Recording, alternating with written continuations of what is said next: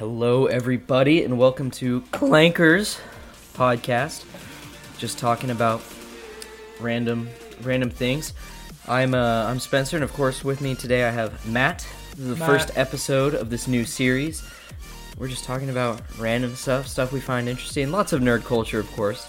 Lots of Star Wars. So, um, yeah, let's just hop right into it. Matt, how are you doing right. today? Yeah, I'm doing pretty good. Today I had a early Christmas dinner at my grandmother's. That went over pretty nicely. Oh, always Yeah, good to see the grandparents. Yeah, kind of stressful for my mom. You know how those things go, but uh, Yeah, you know, yeah, of it, course. it was a good time. I got a new blanket. Can't complain. Never can complain with a new blanket. Well, you know, I like Christmas and all, but it's so it's getting so over commercialized now, man. I, I sound so old when I say that, but it's it's You so over sound like commercialized. oh man, like I'll go into a store and I understand it's the Christmas season. You know, you gotta have all the all the decorations up in the store and everything like that. But it's just overwhelming, and it kind of like you know, it, it gets you a little bit frustrated when you look at Yeah. it. Yeah.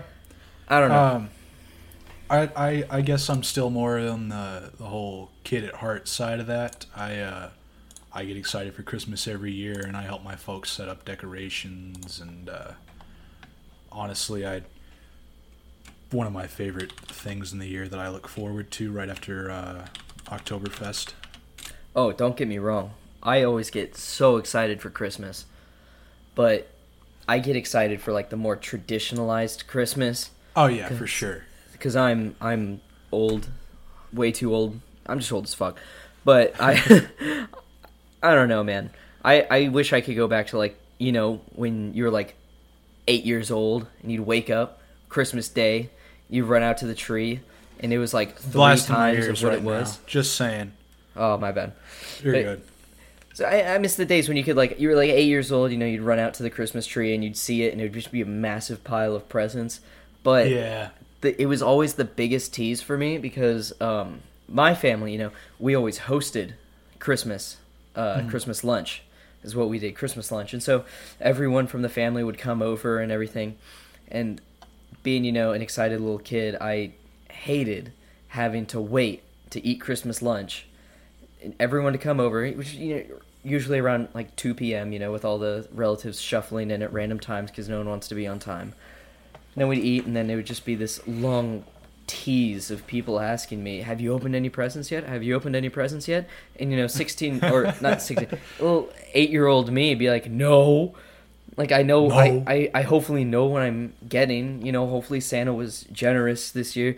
But I mean, then again, I grew up in a you know family. I didn't have many siblings, so Yeah. Christmas was always a big deal. And both me and my brother's birthday, you know, that were in the summer, so mm-hmm.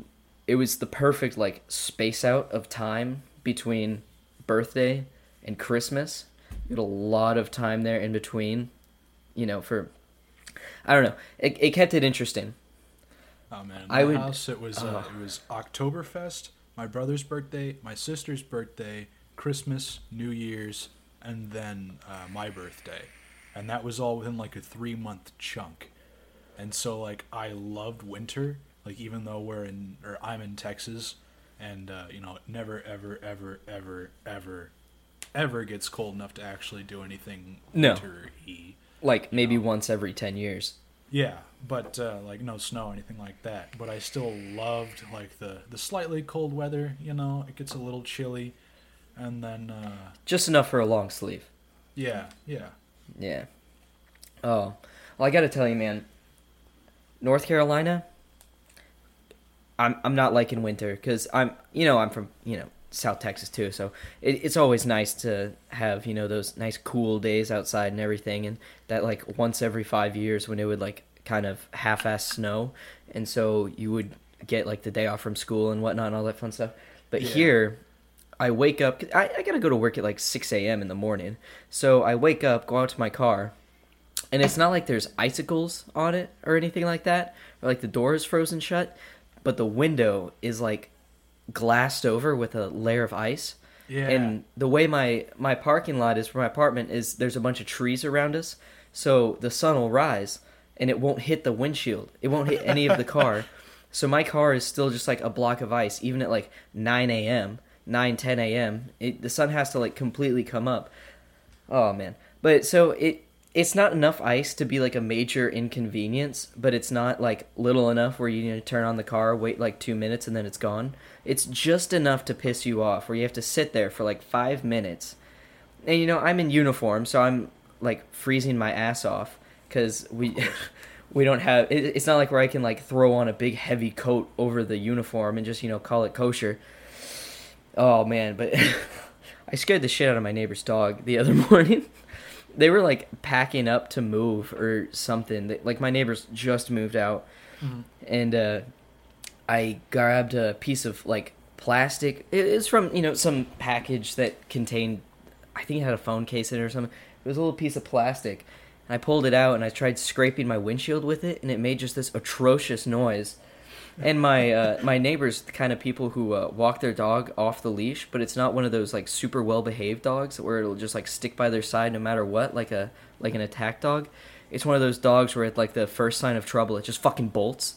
And so I try to scrape. I'm just trying to scrape the ice off my window so I can go to work, and it makes this like it makes this terrible sound, and the dog just zoo straight into the fucking woods. It's gone. And I'm like, you're right next to an active street, and you have your dog off of a leash, and you don't think there's going to be at least some weird sounds going on? Oh, oh man. man. I uh, when we got my dog back when I was like ten, we actually had to build a new fence around my yard because my old one had a lot of holes in it and stuff because it hadn't oh yeah kept up since like the early 90s and it was just like super cheap lumber and all that so we like redid the entire fence because he would find holes in it. There was this huge field um, with like this kind of makeshift sand lot behind my house, and he would like bolt out there, and we would have to chase him like across the field into the next part of the neighborhood. Oh man! Took like twenty minutes every single time he got out. Damn. Yeah, no fun. So. uh but before we get on with the podcast, I got one funny story to tell you. I you've probably heard it before since you know I've told you like every single thing that's happened in my life for the past couple years. But sure. So we had this, uh, or my aunt, who does all this like dog, uh, like stuff. She like shows her dogs and she like does agility competitions and just crazy stuff with her dogs. You know, she's a really good dog owner though. She doesn't hurt them or anything, but she had this old like rescued border collie. That's all she takes care of. That's all the dogs that she has. Only border collies, 100%. I guess it's just her favorite. But she had this border collie named Sky, and it was getting to about the dog was probably like 13, 14 years old, and border collies do not have a reputation for being, you know, that long living of dogs. They're super smart, but I think that kills them in the end because they think about things too much. But, yeah, they, uh, they worry themselves to death, man. Yeah, but so they uh they sent this dog over to our house, and we we have like a couple Goldens and all this stuff. They they sent us to our house because they thought it'd be more relaxed, and they didn't want to see the dog die because you know they they led busy lives and stuff like that, and they couldn't really take care of anymore. Mm-hmm. They thought this dog was like five six months from dying, like not that long. Well, the dog was thirteen, and it lived to be twenty two years old. like human years? Yeah human years. 22 years. It lived nine more years. That border collie have any hair left? It did. Surprising. it all stuck straight out. All of its fur just stuck straight away from its skin, completely kinda perpendicular like, uh, to its its skin. But like Lilo. Yeah, yeah, kind of like Lilo, except it wasn't curly. It was completely straight. It was crazy. a good dog, but kind of it kind of you know like losing its mind towards the end but it still sure. loved to like look at the deer and chase the deer even though its eyes were so cloudy. I, I was pretty sure it couldn't see anything. But we had these deer in our backyard you know south texas you know the little white-tailed deer. Right. and uh, this deer ran when we let the dogs out. It uh, like the dogs would like bark at him and stuff and the deer ran tried to jump over the fence. Didn't jump over the fence must have tripped or something. Smashed into the fence like it looked like it snapped its neck and it was laying there on the ground, unable to move anything but its face. And then the this like I think the dog was like 19, 20 at that point, geriatric beyond belief. Like if this dog was a human, it would have been in the hospital on life support. not just for the fact that it was old, but for the fact Sure. that no one wants to look at it. It's just that old looking. And so this dog, old as hell, walks over, like picks up the deer. We've been giving this dog specialty food, you know, super soft food that it could eat. We were mm-hmm. treating this dog to like the high life, but it picked up the deer with its gums because poor thing didn't have any teeth left. Picked it up and started whipping its neck around like like crazy and killed the deer. He got a confirmed kill at like 19, 20 years old. No teeth, can't see, can barely walk. This dog was still able to get a confirmed kill. It was beautiful. But yeah, that that's my my geriatric dog story. Let's All get on with the podcast. Son. I'm, I'm hold up real quick. I'm looking at uh, human years to dog years here, and the highest this chart even goes is uh, 16. hmm And uh, if we're talking about a 16 year old dog, even that's 87 in human Yeah. years. So that dog was like well into its 130s when it died. It's crazy. I'm telling you, man, this dog lived forever. It was like the infinity dog. It, it was crazy. And they they did this with this a dog before that that they gave us this dog that like they thought it was about to die and apparently we were just the home for the dying dogs. But they gave us this dog named Chase and it lived it was like 12, 13 and then it lived to be like 15, 16 or something like that. It it lived like 3 or 4 more years but uh, we thought that that might happen again with Sky. No, no, she just lived on. She, I think she's she outlived all the other dogs that she helped raise. Like, I think she outlived four dogs that were born years after she was born, and it wasn't until like the last dog that she had grown up with died, and once that dog died, then she was like, "All right, I've outlived all of them." I think she was surviving on spite alone. but you know, it, it is what it is, I guess. All right, let's get on with this. Um, Mandalorian. I've been watching it.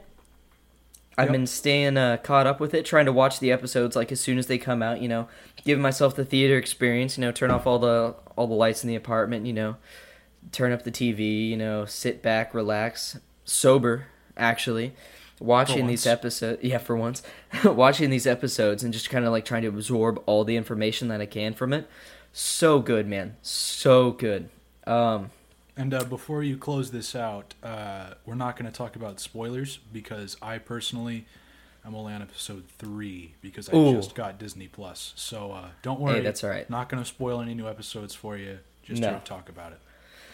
But series fantastic.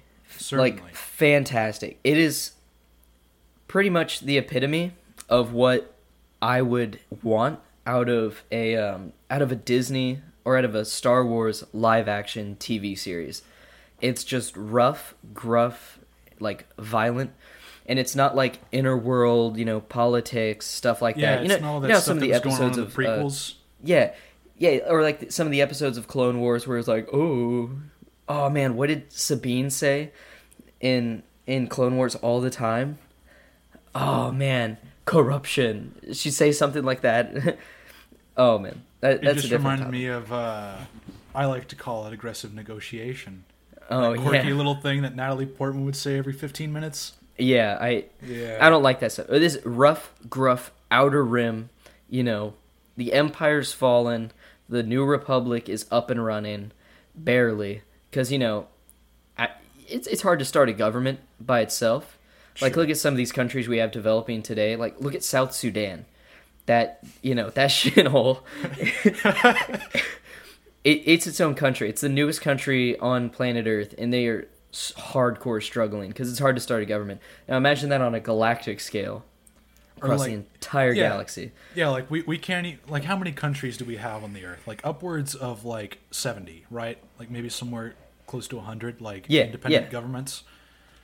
And every single planet or almost every single planet in Star Wars is unified under a one planet government. I cannot even imagine how long that must take for like just even, you know, thinking about like building one new city like in the US and like backwoods Texas or wherever. Oh, like yeah, it these, takes these years. towns these towns have been around since like the 1940s and they still only have like 8,000 people living in them, right? So like, crazy. imagine if somebody in Star Wars is saying like, "I'm gonna go to uh, I don't know, I'm gonna go to Felucia and make it into a make it into a habitable planet." like, no, I'm sorry, dude, but that's gotta Yeah. take like centuries. lifetimes, lifetimes, man. Yeah, It's crazy. But new Mandalorian series, rough, gruff. You know, it's the galaxy is like in a place of turmoil because it's a changeover of government. You know, uh, a lot more freedom. So you know, there's a lot more room for, you know, funny, 'cause- weird shit to go on. because the the New Republic is like just been born, right? Like, Oh, they yeah. just knocked down the statue of Palpatine um, on Naboo and on Coruscant, right? And uh, New Republic doesn't even have like a form of policing the galaxy yet. They're just chilling, trying to get uh, more planets to join. And Pretty so much. These these outer rim territories, right, that were under either Imperial or Hutt control, Or Uh, imperial basic- slavery. or imperial slavery, yeah. Since the Imperial's fallen, Jabba the Hutt, the most powerful crime lord in the galaxy, was just assassinated by a woman in a bikini. Uh, they're gone, right? And so, like, a woman in a tinfoil bikini. exactly. yeah. So, like, there is absolutely nothing going on in the Outer Rim except for, like, these dozens and dozens of independent Mandalorian bounty hunters who are just trying to make a living on the poor, the poor, uh, the poor scum of the Outer Rim that don't Yeah. know any better. And uh, uh, me and uh, my buddy were likening it to uh, Clint Eastwood, but in space. Like that's that's what much. the Mandalorian feels like. He doesn't say much, right? He's he. Oh, he yeah. Never he never loses fights. He's he's Clint Eastwood, but he's in space. it's so good. I think It's- that's about the best way to sum up the show so far. Oh yeah, pretty much. But um, everyone's like, "Uh, what is the Mandalorian? Is he ever gonna take off his uh his mask? You know, is is he ever gonna take it off? Like, what does he look like? You know, does is he like white, black, Hispanic? Okay, That's that's the point. Well, for one, no one we, knows. we've Oh, never seen a Mandalorian, even in the Clone Wars, that wasn't white. So that That's alone true. tells me, like, even Jango Fett in Attack of the Clones, he looked kind of like Malaysian Islander almost, but he was he looked still, like- almost a little bit Italian to me. yeah, but he was still like a Caucasian guy. Yeah, yeah, Right. So like from what we've seen, there's never been anything but a Caucasian Mandalorian. So I would say like imagine like all the Mandalorians you see in the Clone Wars or like Jango Fett or all of the clones themselves because they are people kind of forget Mandalorians genetically. yeah. I mean that is right there what he's going to look like. It's not going to be too far off from that. Mm-hmm. And I, I I like the characters that they have. All right, so they have the Mandalorian, right? He's the he's the kind of Lone Ranger hero. Then they got uh, Greef Karga, who is the uh, the leader of the guild. You know, mm-hmm. he's the he's the black fellow who sits on the sits at the booth in the bar and you know gives out tracking beacons stuff like that. He is such. I'm not gonna say that he's a copy because he's definitely he, he's almost cookie cutter to Lando Calrissian, but he's unique in his own way too. And there's something about that kind of character type that just hits home with me, and I'm like, oh, well done. Here's your The- Oscar. The, the thing I like about him, yeah, is uh, he is kind of that sort of Mandal or not Mandalorian, that Lando Calrissian sort of like personality type. He carries himself pretty high, and he's like got he's kind of suave. He's he's good with words, right? But uh, he has no money. no, like yeah, his, his job is um, his job is handing out bounties to people like the Mandalorian, people who have nothing better to do with their time, and he just has to sit in this cantina or different cantinas on outer rim planets for days on end, and he's Yeah. always wearing the same thing because he can't afford more clothes, right?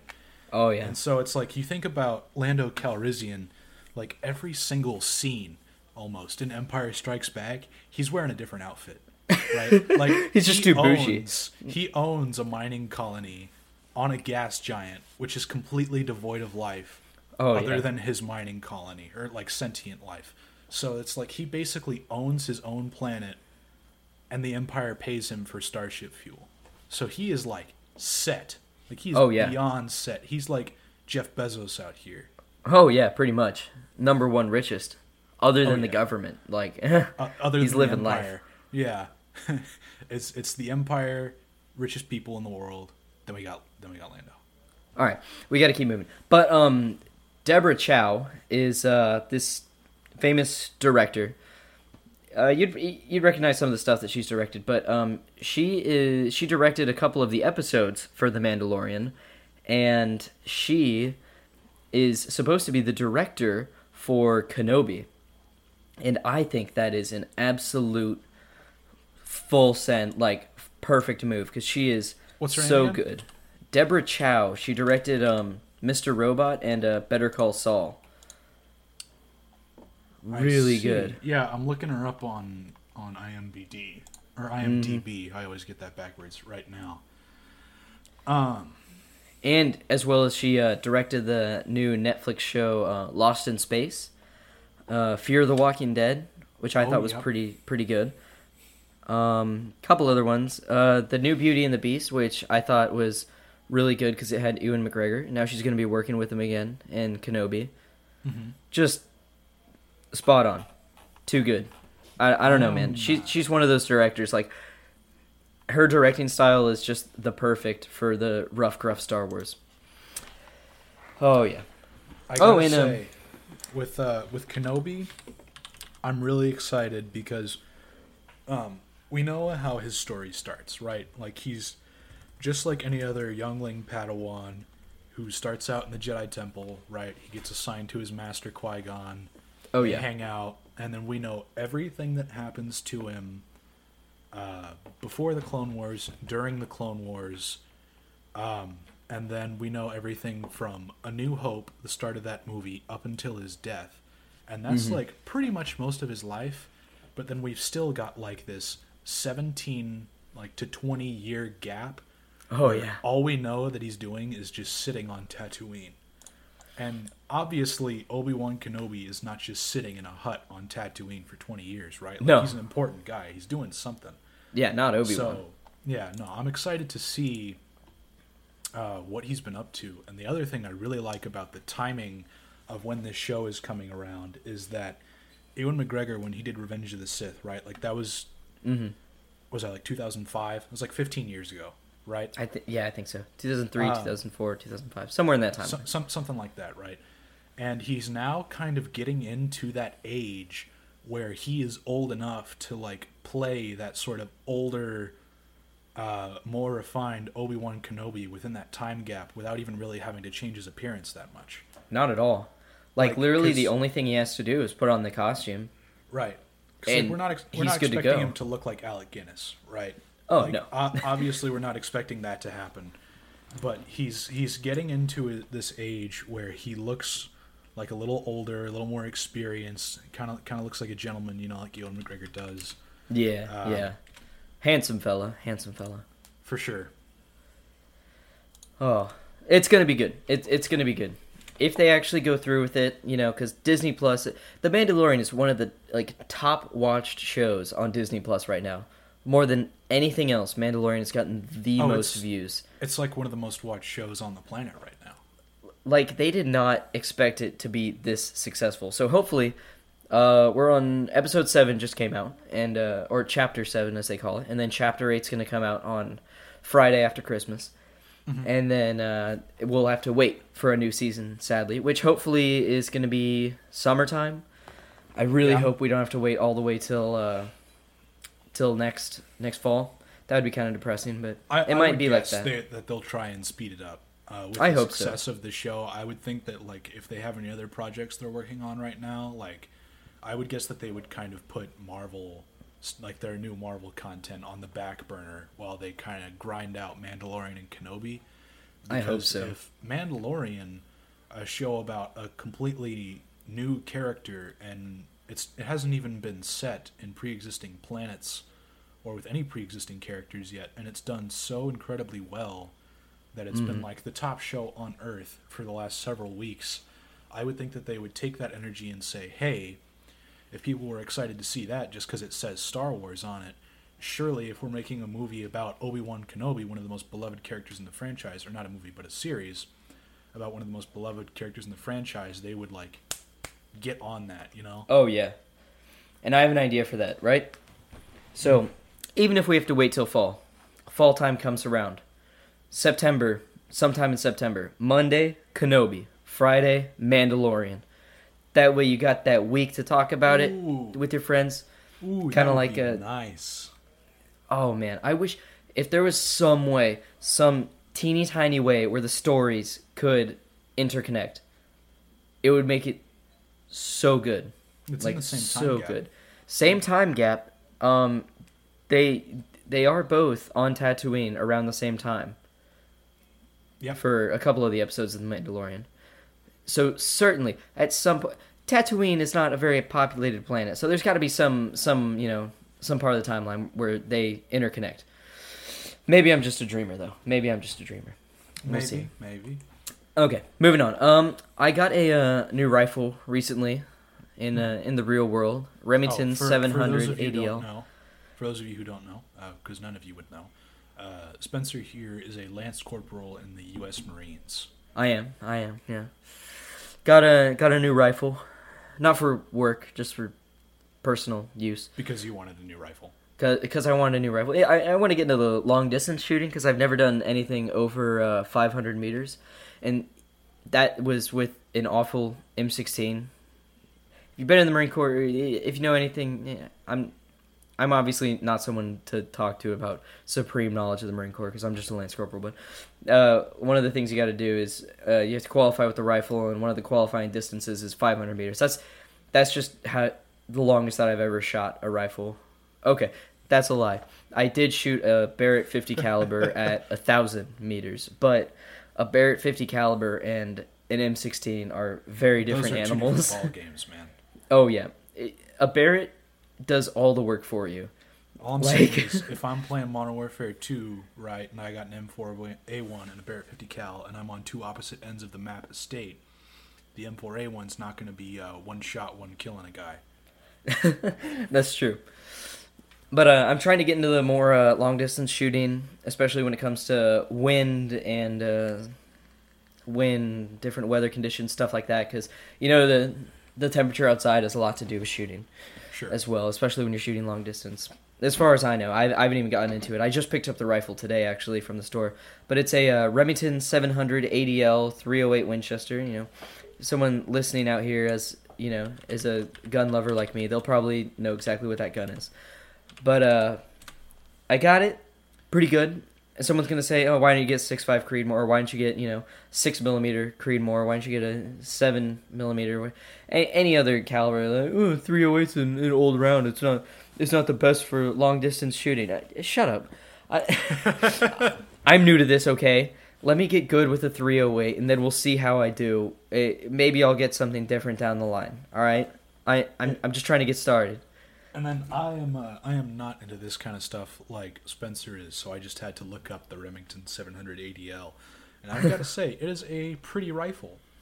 It's it's a pretty good looker. I mean, there's prettier stuff out there, but you know, nah, it's it's just it's just what I wanted to. Speaking Get from myself like into. a uh, a suburbs kid, like I mean it's Texas, so the suburbs aren't really even suburbs, but the closest thing I would have to that, um, it looks like if I'm uh, if I'm like at Cabela's, you know, that's like the top shelf gun at Cabela's. I, it, it's it's about mid tier. It, it's about mid tier. all right, all right.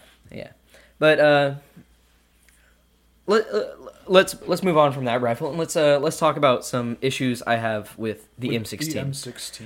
with the M16 A4 service rifle. Now, the M16 does its job. It does exactly what it was intended to do. But this is coming from a guy who is quite short and has quite short arms. I hate the fact that the standard issue M16 that every Marine trains on, and you know, if you're in a combat role, that every Marine you know gets issued. The fixed stock is offensive to my arms. like it is so uncomfortable to hold for me and and I've I, I've got a nice AR-15 that I use for, you know, other for my, you know, like if I go to the range to have fun with it, you know, shooting like that. And I'm and I'm a top shot with it. Iron sights, I'm good. I don't even use a an ACOG or an RCO or, you know, a holographic anything like that. I just use iron sights and I'm pretty I'm top tier. I'm top tier when it comes to shooting. I'm not, you know, like I'm not John Wick, but I, I'm pretty good. But the M16, the parts when it was manufactured, it's manufactured by FN, but it's all cookie cutter, and they were manufactured in a time of manufacturing where you didn't have to have that third decimal place of precision. So the parts, the upper receiver and the lower receiver, just shake around. They don't actually hold together like they're supposed to. They just wiggle around all the time, Right. which makes it super annoying to shoot at a distance. I okay.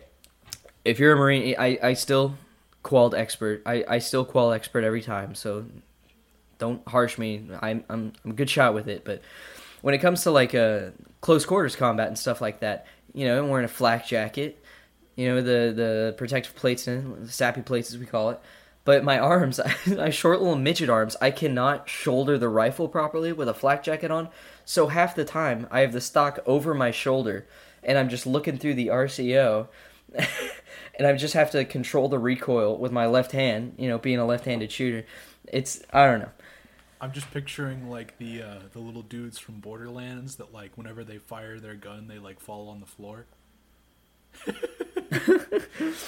Oh man. Nah, I mean I don't know. Like I, I just got short arms. You're you're you're not the tallest guy. No. I'm, I'm just gonna say right now I'm one of the tallest guys I know, but I know for a fact Spencer could take me in a fight any day of the week, so I'm not gonna I'm not gonna harsh on you, man. Well, thank you for that. I, but M16 does what it's supposed to do, and I, I know I could use it. How I know I can use it how it's supposed to do because I I do a lot of training with it. But uh, recently, M16 that I use, uh, they the armory was supposed to laser it in, which is where they put this like laser thing into the end of the rifle, and it points a laser out, and then you zero in the scope with it with where the laser is pointed, and it's supposed to get you like a rough estimate of where you're supposed to be aiming. I don't know what the hell they did to my rifle, but my RCO's broken now, and my my scope's broken, and it shoots about five feet south downwards of where I aim so they cranked the the sight on the RCO so many times to I, I guess the laser wasn't zeroed in properly. So they cranked it so many times that the RCO has gone all the way down or uh, all the way up and won't move back up. So that's cool. So we went to the range for some training and I they just zeroed it in and everything. So I was like, all right, so it should be pretty good. I just got to do a couple little, you know, rough tweaks here and there to kind of zero it in just how it's supposed to be. Sure. Go to fire, aim for this uh, this little paper target that's taped onto around where the you know the human silhouette target where his hips would be. Fire, nothing. It hits the dirt like three feet behind it. It hits the dirt, and I'm like, that's not supposed to happen. What's going on? I, I take a couple more shots, still just hitting dirt. I aim at the very top of his head, and I don't see dirt hit, and but there's no hole in the target. So I aim probably a good foot over the silhouette's head, and I hit him right in the hips. And I'm like, "Are you kidding me?" That is it, like beyond stupid. Try to adjust it, and it won't adjust. Like I try, I crank it like hard crank, how it's supposed to be cranked. You know, the, the little adjuster knob to get it to rise back up to where it's supposed to be. Nothing, and I'm still hitting. And so I figure out my RCO is not adjusting up and down anymore. It'll adjust left and right, but it won't adjust up and elevation up and down. Yeah, and so yeah, my rifle broke. my RCO's broke, might I say. but uh, so I was like, okay, well, there's no obvious way that I can do training with this rifle because I will never hit the target. I'll have to aim like five feet above the target when we're doing the close quarter stuff. and so I borrow an officer's uh, M4 because you know officers uh, they get they get the good stuff, you know, so they get Sure. M4s. Yeah. Oh my god. I like put the stock it, it's an adjustable stock, so I slid it almost all the way in. I could actually shoulder it properly. It's a shorter barrel, it's only a 14 inch barrel, so oh bro, it was it was amazing. Might I say. Uh, it it felt so smooth. It didn't wiggle. It was lighter, you know, shorter barrel, more maneuverable. Stock actually fit into my shoulder well. It it was beautiful. It was just beautiful. Oh, new um, new uh, Battlefront update came out. Yes, Celebration Edition. Uh, speaking as a guy who's been playing Battlefront since it launched uh, about two years ago, Mm-hmm. I have never been happier with the devs at Dice. Uh, because when I played Battlefield One, I was like, Dice is kind of losing their touch, you know. Oh yeah, Um, yeah. Battle, it was a it was a good game in its own right, but when I compared it to four, which I absolutely loved, uh, I I felt like I had been undersold a little bit. Oh. So uh, I was I was tentative about buying Battlefront two, but I did just because I'm you know a big Star Wars nut. Yeah. and I was yeah. like, the gameplay is fine. It's a good game, right? But the content is really lacking, especially on the prequels side. And I was really excited about all the prequels content because that's how they advertised the game. Because the first of the newer Battlefront games only featured the Galactic Civil War, aka the original trilogy, with like Luke and Han and Leia and all that. yeah, yeah, the, and, the uh, originals. Right.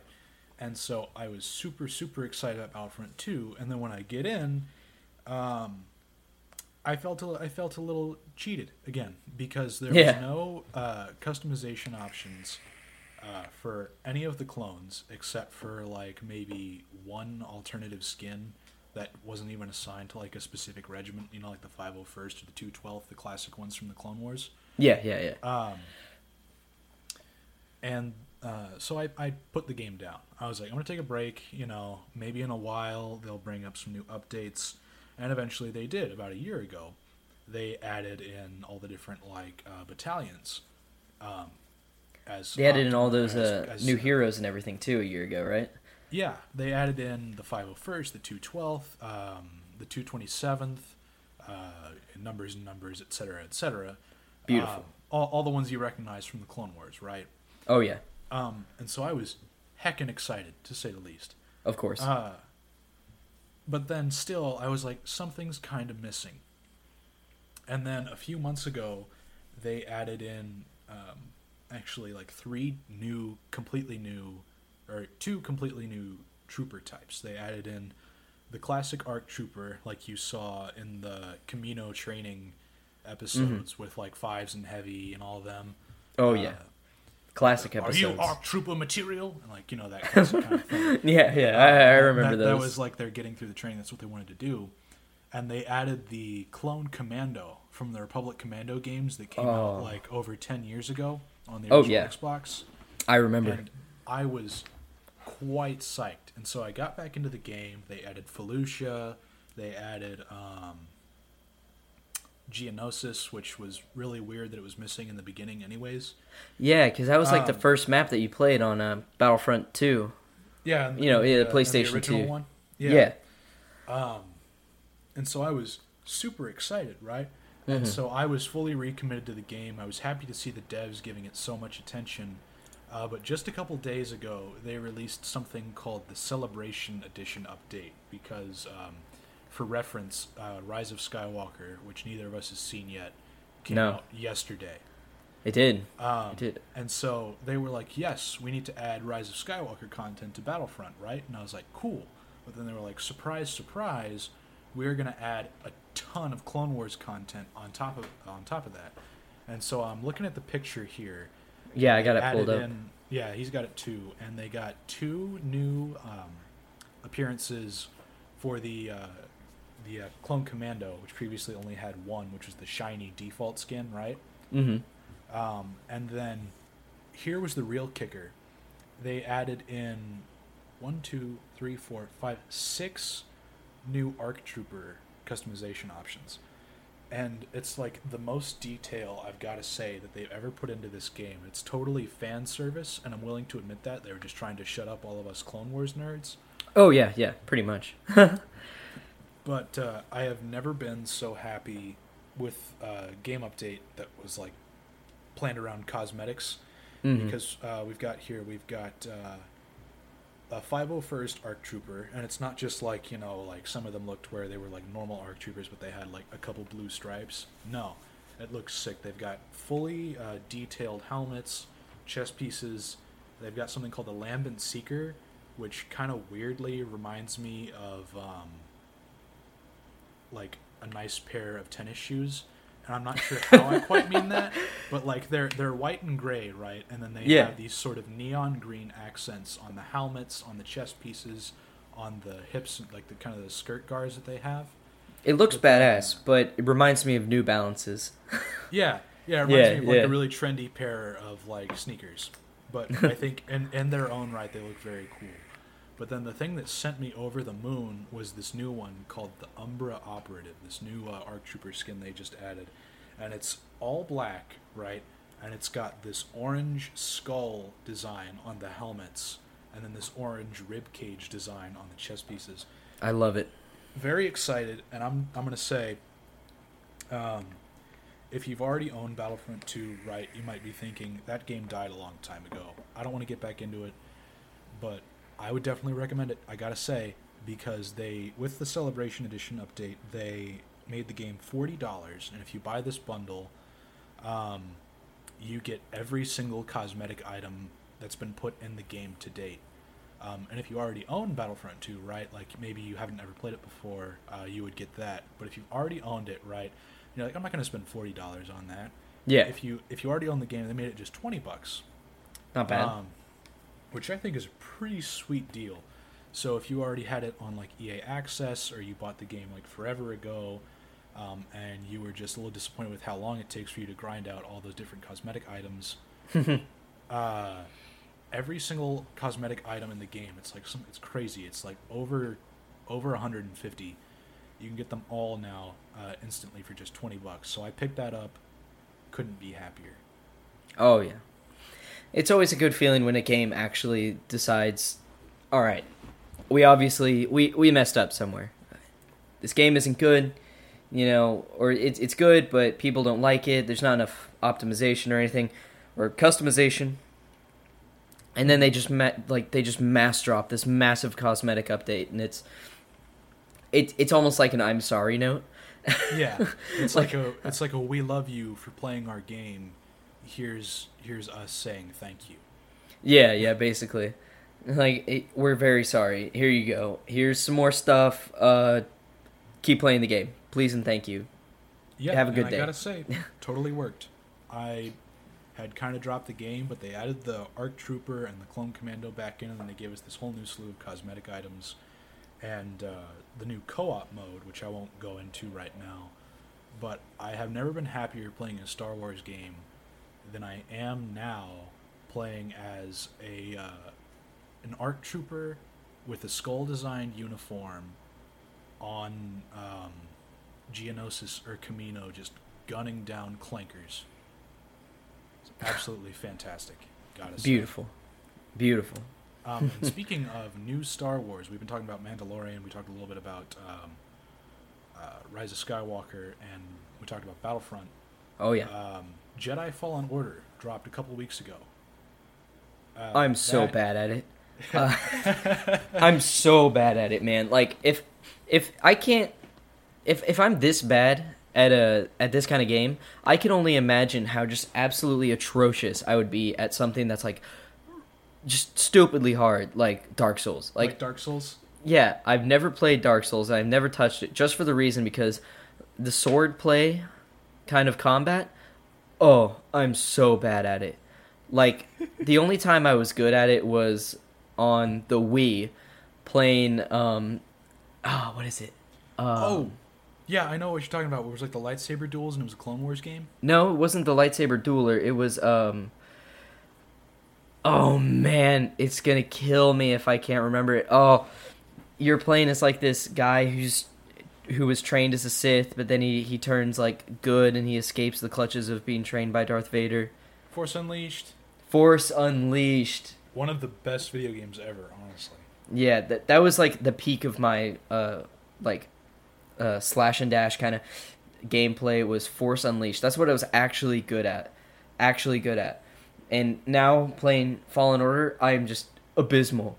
It's it's like sad to watch almost, you know? Uh, Oh well. And uh, have you Good game, though. Double jump yet? Uh yeah, yeah. Yeah. Once you unlock double jump, the game becomes like at least forty percent easier. I can imagine. Um, if you ever played um, the classic like Dark Forces, uh, Jedi Academy, Jedi Outcast, like the Kyle Katarn series of Star Wars games, you know, Oh yeah. I remember that like something that was so fun about that was upgrading your force abilities because like you start out with a lightsaber, you can jump just like any person would, and then you have like the basic force push and pull, right? Oh yeah. That's kind of the same thing you start out with in Fallen Order. You have um, uh, you have like one force ability. You've got your broken lightsaber that still kind of works. Kind of. Kind of works. Do a slightly higher jump than your average person would, right? And then you can climb. You can do stuff like that. That's all good and fair. But the further you get into the game, you un- you unlock things like lightsaber throws, a double-bladed lightsaber, the double jump, which is one of those things that's in every video game but is physically impossible in real life. Oh yeah. Yeah. Doesn't make Uh, sense how it, how that would ever work in real life, but you know, Uh, we'll take it. Yeah, no, it, it makes platforming fun. exactly. You know what it reminds me of? Fallen Order. What's up? It reminds me of Assassin's Creed.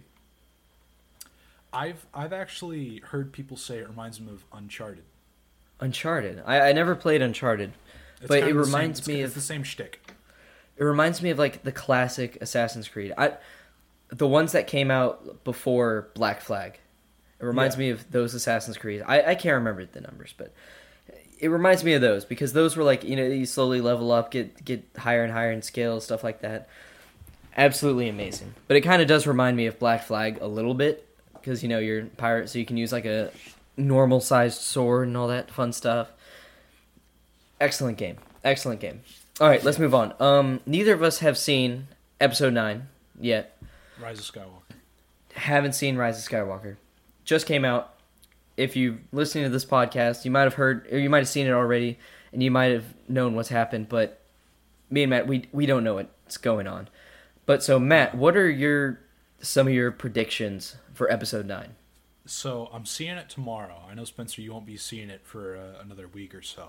Yeah, but I'm seeing it tomorrow, and I've been I've been kind of stewing in my Star Wars geeky, you know, hypotheticals. your your Star And, Wars uh, brain soup has been simmering slowly over the last couple days, getting down to Right. a nice sauce. Yeah, right. So I, I've been going back. I've been playing all the trailers frame by frame. I've been watching like the uh, the TV spots, stuff like that. Um, you can find all of it on YouTube, of course. Of course. you just look up Rise of Skywalker, or yeah, Rise of Skywalker new trailers. Um, but one thing that I uh, have been so excited to see is Rey's red lightsaber bit that was in one of the early trailers. It might have been the first trailer, actually. I think it was the second first one. trailer. It was the second one, is what it was. oh, Um, I, I was has, like, this, uh, excommunicated from the world when the first one came out. So yeah, uh, Spencer was at as a, was at boot camp. yeah. Yeah. So I didn't see the first one, the first trailer, but I got to see the first and second trailer at the same time. So That's it looked looked amazing. Um. Anyways, uh, so we see in the second trailer, uh, Rey has this weird folding double-bladed red lightsaber, and she's wearing this weird black cloak. I've been thinking a lot about that scene, and uh, a lot of people that I've talked to think it's like a Force vision. Like if you remember in Empire, uh, Luke kills Darth Vader, and then when the mask explodes, it's his own face. Yeah, It's like a lot of people have been saying, like, if you fall to the dark side, this is what you'll become, kind of thing. I think so. um, and that's very plausible. But in my heart of hearts, because of this weird love hate relationship that Kylo Ren and Rey have been developing over the past two movies, oh yeah, I have a gut feeling that uh, Kylo Ren's going to be pulling some strings in Rey's head. coming think so? here. Because he claims to know who her parents are, which is what she's been doing the whole time she's been a character in the universe. Is what she's been searching for her parents, right? yeah, Um, or waiting mas- for them on Jakku. Yeah, right, which was stupid, but uh, Yeah, yeah, but uh, anyways, so there's that. She's pretty force sensitive, um, obviously, because we saw her lift all those stones in the Last Jedi and save the Resistance or whatever. Yeah, Uh, but she only really did her lightsaber training with Luke on um, I can't remember the name of the planet, but y'all get what I'm talking about. The island. Yeah, yeah. Ah, I can't Um, remember what it's called. She did that, and then she did like some basic stuff, like how to lift things with the Force, kind of the stuff that Yoda was teaching Luke in Empire, kind of mirroring that. Um, but we haven't seen how she's going to further develop her Force abilities because I guess she could do it on her own, hypothetically, right? She could just work all this stuff out by herself by by playing with her powers and stuff like that. But I feel like she has a lot more that she wants to learn about uh, the Force, and I think that Kylo Ren is going to have some interesting ways of pulling her into that, if not the Emperor. Oh, Uh, yeah. because we have uh, we have seen some sneak peeks of the Emperor in the trailers so far, and that has been pretty exciting. Oh, he's back. Oh, you know he's back. Oh yeah, But um, we've we've got Imperial Star Destroyers in the trailers, so something's going on. Oh yeah, that big of a fleet of Imperial Star Destroyers. That's like, and it's like, they're obviously Imperial because they look. There's a big distinction between the First Order ships and the Imperial ships, just Right. Off of body and you know color and stuff like that, and how they're like the classic straight up triangle. Yeah, I love the fact it, it was a basic design, you know. Yeah, it's a triangle. with a, with a tower on it. It, it's a tortilla chip, yeah. but uh, they uh, bring those back, and the Emperor's on the on the Death Star, and so I, I I've heard all these predictions. Right, I've been listening to all these different Star Wars podcasts, and there's supposedly this lizard Sith guy named like Ochi or something like that. I Ochi Mochi something like that. But he is this kind of ancient Sith almost, and he's like supposedly like in control of everything that happens in Star Wars and everything. But I I, I don't know what to think about it. it it's kind of weird. So Snoke, Snoke, Snoke, Snoke, I believe is just a straight up clone. I I don't think he's anything other than that. I think he is. He came out of a tube. He's he's a test tube baby, and Palpatine has you know hundreds of him ready to go, and Snoke is just a. He's literally just a a pawn. He's just a force projection of whatever Palpatine wants him to be. He, he's a husk. You know what I mean? He's Yeah. he's just an empty husk. He's not an actual like character. It doesn't really have. I, I guess what you'd call free will or anything like that. out way too quickly for him to be anything more than a stepping stone for what Palpatine really had planned with the First Order. Oh yeah, because all right. So you look episodes one. You don't know it yet, but Palpatine's the bad guy. Episode two. All right, we we kind of know that Palpatine. You know, he's obviously like in control. He's like cra- grabbing power, stuff like that. Well, he was doing that in Phantom Menace as well. But in Attack of the Clones, he was grabbing even more power. Mm-hmm. Episode three comes out. You know, he is Like I'm a Sith Lord. he's definitely you know, Oh. he's, he's definitely Sith. He is the main you know antagonist of the first three films, chronological order, might I say. Next three films, four, five, and six, definitely still the antagonist. And so we have these six films where this one guy is the antagonist, whether you you know you know it or not. You know, if you'd already seen four, five, and six, you know that he's going to be the antagonist. But then you see one, two, and three. He's you know obviously the antagonist still. And then we have seven, eight, and nine.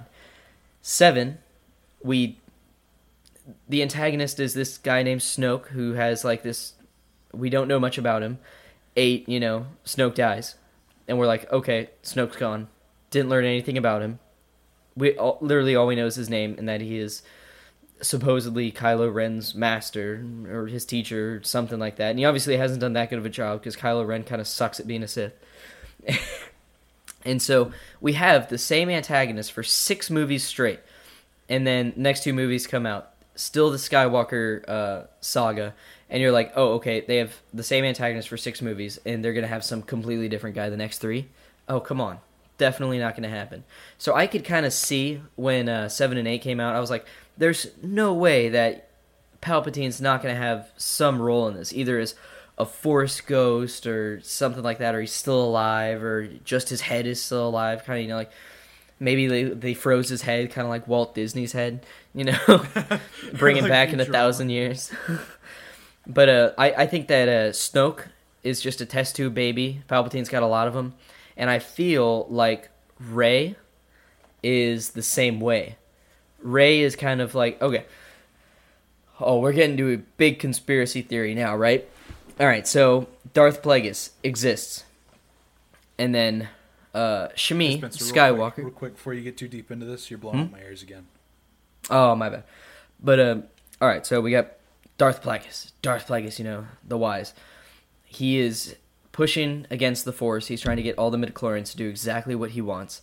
He's trying to make everything, you know, about him. He's trying to see if he can be like the ultimate controller of the Force, get immortality, get total Right. control of the Force, power, everything.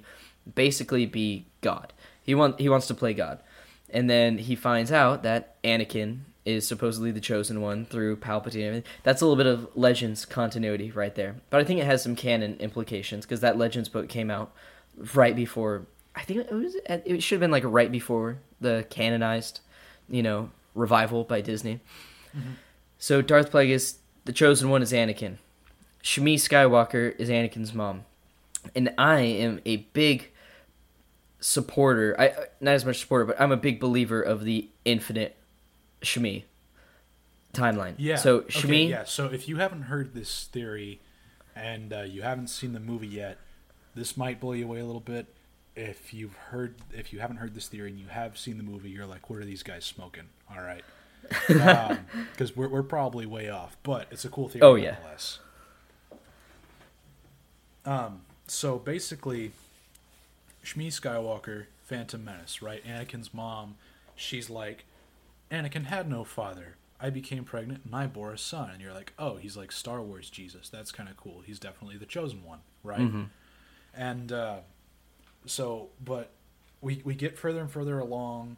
You kind of forget that that's even a question, like who's Anakin's father. And then, uh, actually, after the Last Jedi came out, they released a comic book, and this is canon with the Disney timeline, that uh, Palpatine, um, after killing Darth Plagueis, actually used Darth Plagueis' research to artificially inseminate Shmi to create Anakin. Mm-hmm. That's that's canon. that was in the Vader comics, right? Right. So uh, we know that Palpatine created Anakin Skywalker to be a super force sensitive kid with the sole purpose of finding him someday and raising him up to be a Sith Lord. Right. Yeah, he was his like, he was his uh his race car that he built. Right. Yeah. He was he was his tricked out hot rod. oh yeah, And then in Rebels, they recently introduced the concept of, or Rebels ended a while ago, so this isn't recent. But in the last couple episodes of Rebels, they introduced time travel to the Star Wars canon. yeah. Uh, this is something they hadn't even touched on for like the last 40 years that Star Wars has been a franchise. Not once have they tried to delve into time travel, except all of a sudden, at the end of Rebels, um, once The Last Jedi is over, they decide to bring time travel in. And that brings up a couple questions. One, if Rebels is over, what the hell are they going to do with that? Because Yeah. obviously, Ezra Bridger is not going to be going back and forth in time trying to like save things from happening because he's his story's over. We know Yeah. that for a fact. Um, and so there's this big theory going around that through the use of time travel, um, Rey learns that uh, she actually does not have parents at all. Like it was just Rey appearing, and that's it. So Rey learns that she plays a part in a time loop that guarantees the rise and fall of the Empire, basically from Phantom Menace to the end of this Skywalker saga that we've been going through. She Where- is the time paradox. Yes, Rey is a complete glitch in the timeline to where after Rise of Skywalker, uh, Rey goes back in time, uh, becomes artificially inseminated by Palpatine, and bears a son, Anakin Skywalker. So the theory is that Rey is Shmi Skywalker. So And Rey always was, and will always be Shmi. She because exists. once she gets to this endpoint at the end of the Skywalker saga, she has to go back in time and become Shmi Skywalker again, and then through some weird turn of events, she'll be born again into the the fallen empire in this sort of first order rising conflict, be found by the resistance, and become a Jedi under the tutelage of Luke Skywalker. After that's happened again, she'll go back in time again and take the place of Shmi Skywalker again. All So, without her knowing. All, all without her knowing that she was the mother of the chosen one this entire time. So Rey is this weird looping character that sort of creates this infinite causality effect within the Star Wars canon, where um, Shmi has Anakin, Anakin becomes a Sith, Anakin dies, Rey is born, Rey goes back in time, becomes Shmi, has Anakin again. I know it's a crazy theory, but it's possible. We're probably completely wrong. Oh yeah, we're we're uh, there's a 99% chance that we are like way off in left field, you know. I, Other than the, you know, obviously Palpatine canon canonologically artificially inseminated me. That's correct. That's Yes. that's there. That's fact. That's concrete. Although the timeline part, oh god, that's that's probably not even close to true. I, yeah, I would be completely, completely surprised if I saw the movie tomorrow evening and our theory was even a little bit right.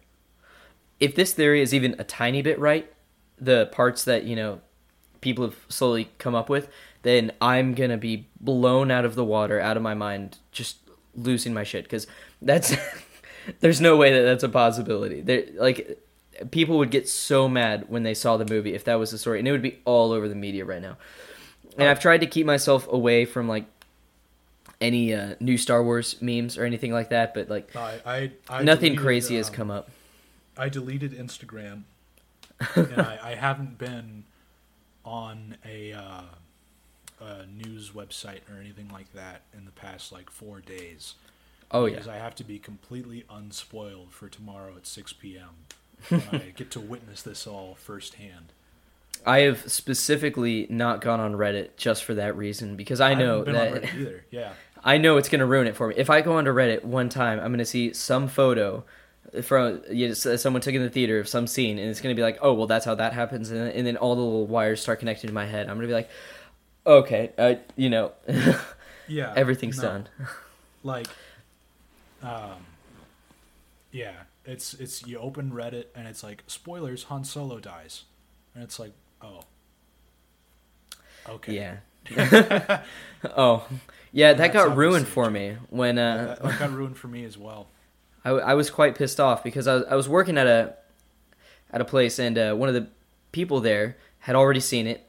I was like going the next day, like the day after it came out. Like it came out like this movie. Like showings were Thursday at midnight, and I was going to see it Friday afternoon, kind of thing. right So someone saw it Thursday at midnight because they're you know super motivated to go see it. Of course I am too, but I don't have I I can't stay up that late or else it ruins me.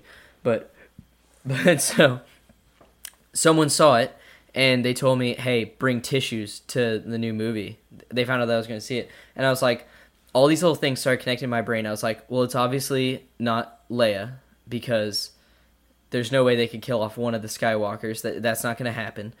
She's Luke's balance. There's no way it's going to be Luke because no one really even knows where he is. right It's not going to be this new chick because she's supposed to be the main character. It's it's not going to be we- these people. it's like we haven't seen luke in the trailers right yeah, uh, we've seen leia in the trailers but she's just kind of hanging out like being general of the resistance or whatever and, And so, so we know it's- it's not going to be them we haven't like obviously they're not going to kill off chewbacca right chewbacca's been in like every single trilogy they're not just going to be like bye bye chewie you know yeah. Chewbacca's like R two D two. He's he's a staple. He's a Yeah. classic. You can't understand him, but you love him anyways. exactly he he just talks nonsense the whole time, and everyone's like, "Yeah, sure, good to go, Chewie." It's like, no, there's no way you understood what he just said. Yeah, like in Solo, uh, I thought that was so funny when they they lock Han in the in the cage with Chewie, who's supposed to be like a Wookiee slave at this Imperial outpost, mm-hmm. uh, just for their entertainment, which was already like crazy. Yeah. Um, but like Han gets thrown in there, Chewie's like about to eat him raw. Like Chewie's literally about to eat Han Solo yeah. for for dinner, and then Han's just like, Uh, and then Chewie's like, "What?" And Han's like, "Yeah, I speak a little Wookiee." And it's like, how do you do that? How, how do you just manage to grunt in the right pattern? That's like if this, as if I looked at my cat and like went meow, and my cat would just be like, "Holy shit, he knows." it's like I just unveiled this giant conspiracy theory about the cats, and like, and my cat understands, and she she understands me as like a safe human being, or some some stupid shit like that. It, it it's it's the same thing. It, it's the same thing with R two D two. Like whoop, whoop, whoop, is like yup, got it. It's in it, like they're on the second level. There's 99 droids waiting for us, and they all have D122 blasters. It's like no, there's no way. Or like in uh, in There's no inflection. They, they touched on that a little bit. Luke actually has like basically a, a touchscreen panel on in the cockpit of the X-wing, right? Mm-hmm.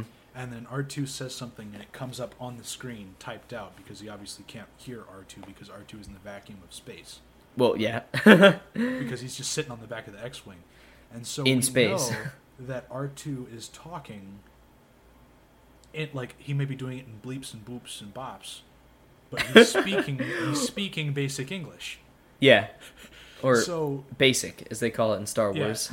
yeah, he's speaking basic, and so it's like somehow with each different whistle, chime, beep, boop, bop, R two can tell them like, "Hey, I am working on activating the elevator right now. Meet me in the hangar because there's droids nearby." I know, I know. It's it's it's crazy to me.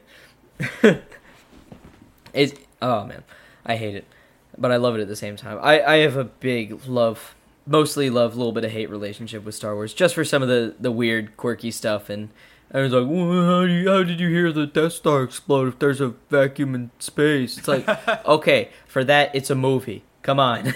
Yeah. Or, Yeah, I mean- here's, here's a here's a brain teaser for you.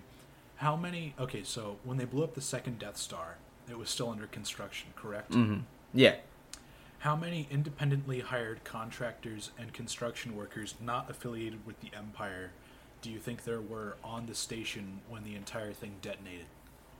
Thousands, thousands, man. thousands. When they were, hundreds um, of thousands, because it's the size of a planet. Oh yeah, it's bigger than a moon. It's a Yeah. small planet. They uh, touched on that in uh, the Star Wars book. It's a canon book. It's called Lost Stars. They touched on that where, from the view of an imperial officer, this uh, female officer, and she is on Vader's flagship. She's one of the like intelligence, or uh, she's one of the communications officers on Mhm. board, and she stops receiving communications from the Death Star. And then they find out that it got blown up, and she's like, "Oh, the hundreds of thousands of uh, Imperials who are there and everything." And I'm like, "Surely." Surely the Empire is not so strong that literally all they use is military and political forces to, you know, run that ship. You gotta think it's gotta be like today's military. We're like, there's there's janitors 20 on that thing, yeah. right like they got Yeah. bathrooms there's janitors that are working like nine to five just cleaning the heads or like scrubbing the heads on the Death Star and uh, Lando Calrissian just murdered all of them yeah, he just offed, like he offed. Granted, the other Death Star is still under construction, so you know, it wasn't fully, they believe, fully operational, but it wasn't fully Witness the firepower staffed. of this fully operational battle station Yeah, it's like it's fully operational, but it's got this massive weak spot. It's like, come on, you call that fully operational? There's, yeah, there's this uh, there's this robot chicken skit, right? Where Mhm. Palpatine is in his office on Coruscant, and uh, this is after the destruction of the first Death Star, and he gets a phone call from his contractor, and he's like, "Hey, so how's the construction on the second Death Star going?" Right? I don't know why I'm Mhm. miming a phone with my hands because you can't see that. Um, and he's like, "Yeah, you know uh, how that." Uh, how that first Death Star had that exhaust port that went directly to the main reactors, and it was just big enough for a for, for a photon torpedo to get through. um, or proton torpedoes there in Star Wars. Photon is Star Trek. Uh, anyways, not the point. Um, he's like, yeah, yeah. Did y'all fix that this time? And the contractor's like, well, not exactly. It's actually bigger. and Palpatine's like, how big is it? And he's like, uh, you could probably fit a YT series Corellian freighter in there. it's like, oh, yeah, that's fine. yeah, that Yeah, that yeah, that's just- perfectly just- fine. Just keep going.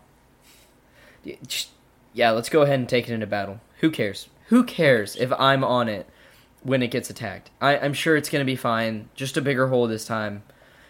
Literally the exact same exact same thing.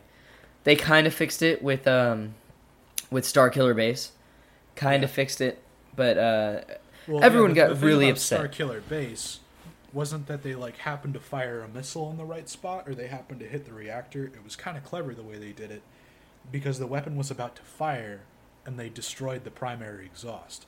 hmm So when the weapon fired, the whole thing just collapsed in on itself because there was nowhere for that energy to go. it was smart.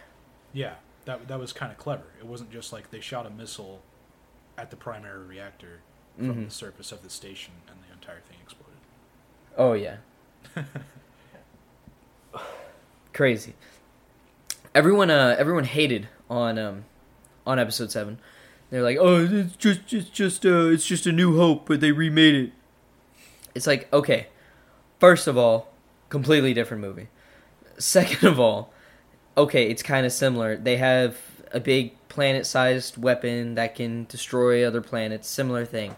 But hey, the shit worked the first time like they just tried to fix a couple of the issues with it other than the fact that you know it got blown up the first time they pretty much fixed it they couldn't help it that han solo is a, is a smart little bastard and found another way to blow it up Yeah. they couldn't help Yeah. that and also it was like that thing was pro like pro construction man it was that thing was crazy they used an entire it was the planet what oh, what's the planet It was called the planet Ilum. Ilum. It was where it was where the Jedi used to basically farm lightsaber crystals for Padawans, right? And Yeah. they would have to undergo like this sort of tribal rite of passage there in order to get their first lightsaber. And they Yeah. were this is this was big brain. They hollowed out the planet Ilum, took every single lightsaber crystal on the planet, built it into a space station with a giant gun on one side of the planet, and powered it using literally every single lightsaber crystal left. Oh yeah. Like that It- that's big brain. They basically just fired a seven bladed lightsaber at seven different planets. Yeah, they offed seven planets at once, and it took them like 15 minutes for the laser to actually work. If you can off seven whole planets, let, let's say seven Earths in a matter of 15 minutes, that's a pretty successful weapon. And someone had to go inside the base to destroy it and risk everything they had hold, holding dear to them their life, their limbs, everything just to destroy it by destroying one uh, by this super complicated plan. Granted, they made it look cool, or they made it look a little bit more simple in the movies. But if you read in about it, you know what they did was extremely technical, extremely well thought out. But uh, people thought eh, it's, it's just New Hope. You know, I thought it was a beautiful homage, homage, homage, is it with Homage. H? Homage. It was a beautiful homage to A New Hope, and it was setting up for the last three movies, and that's that's not really something you can uh, put a price on because they had to start it out somehow. And if they Yeah. didn't start it out with like the original, almost the original crew, if they hadn't started out with them, then people would have been upset. They would have been like, "Oh, where's Han Solo? Oh, where's Princess Leia?" You know, Yeah, like people would have gotten they- genuinely they upset. at the end of Return of the Jedi, and now they're just not here. What's wrong with that? Yeah, what, what, they just live their lives now or something? Uh, No, I want them to. I want them to be in every storyline. People would have been pissed either way. yeah, uh, yeah, basically. That, that's the thing about a franchise like Star Wars or Marvel, especially DC, uh, is no matter what you do, people are going to get pissed. There's no Oh, way yeah. to avoid that. Unless it's a completely creative, brand new concept film, never based on a book, never based on a TV show, never even based off a singular song, you know, people are even still gonna get pissed about that because they thought oh, it's done this way. Yeah, it, it it's it's too big to not get hate. It's one of those things. Like there's always gonna be a critic. Oh well. And then, here's here's your one exception to that rule that never based on anything before, Blade Runner. Mm-hmm. Yeah, Blade Runner. People still Harrison hated Ford, it. They were still a a select group. Yeah, he's he's a cop in the future, and he hunts down androids. Mm-hmm. But not based on anything. Great movie. Well, it has to be it. based on uh, a law enforcement officer. So, oh, law enforcement officer, that movie, that No. any movie that contains one police officer, and it's, it's way too played out. You know, oh, just think, Lethal Weapon, Die Hard, Lethal Weapon Two, Die Hard Two, way too played out. It's like okay, oh man, I- I- haters haters gonna hate, man. Haters gonna Hate- hate. Haters gonna hate, man. Oh man, one one movie I I can never like. I'll, if I watch it every six months for the rest of my life, I'll still continue to like the movie. Has got to be the first Pacific Rim. I don't. Dude, that that movie got way too much shit. That was a fantastic movie. Oh yeah, people hated it because it was like, oh, giant robots. We've seen giant robots before. Well, yeah, of course you've seen giant robots before. Of course, it's not a new idea, you know, or a robot, you know, People fighting were a like, "Oh, it's monster. it's like, Yeah, it- it's like, "Oh, Godzilla versus- big Power Rangers robots. But it's like, yeah, come on. okay. but imagine that each world government made a giant robot and then hired two pilots that basically have to use a Vulcan mind meld every time they use the giant robot to fight off aliens that came out of the Marianas Trench and are the size of skyscrapers. like when when you when you put that on paper, you know, oh yeah, that sounds pretty fucking cool. Just gonna say. it does. And the movie was so well done. Oh yeah.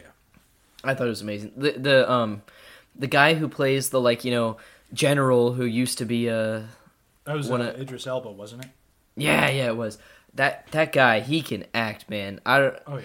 he's just so good and, and when he's playing like that kind of like support role as the the old guy who used to do the thing that the new guys do and he knows how it works he he just plays it so so well man i like i can't believe it oh all right la- last thing we're last thing we're gonna talk about my cat all right so got this cat right Cat. great cat. She is a black cat, and we, me, me and me and uh, Mrs. Spencer, we were uh, driving around one day. We went to a PetSmart, and uh, went in, and uh, or we were going to PetSmart to kind of look at the cats that you know, because they always have cats for adoption, stray cats and Yeah. whatnot in the back. It's usually like two or three cats, usually pretty good looking cats and whatnot. We wanted to get a cat. It's the first apart, or you know, it's the first you know like pet that we're having as a married couple. So it's a it's a big deal, you know. First little fur baby, I guess you could call it. That's kind of a cringy thing to say, but That's kind of to say, but it's your first moving fur past baby. that. Moving past that. But uh, so we went there. It just so happens that they were having like this massive adoption event for this local like adoption, you know, pet strays and everything, strays, abandoned pets, stuff like that, mistreated pets, all these you know little kitties and stuff.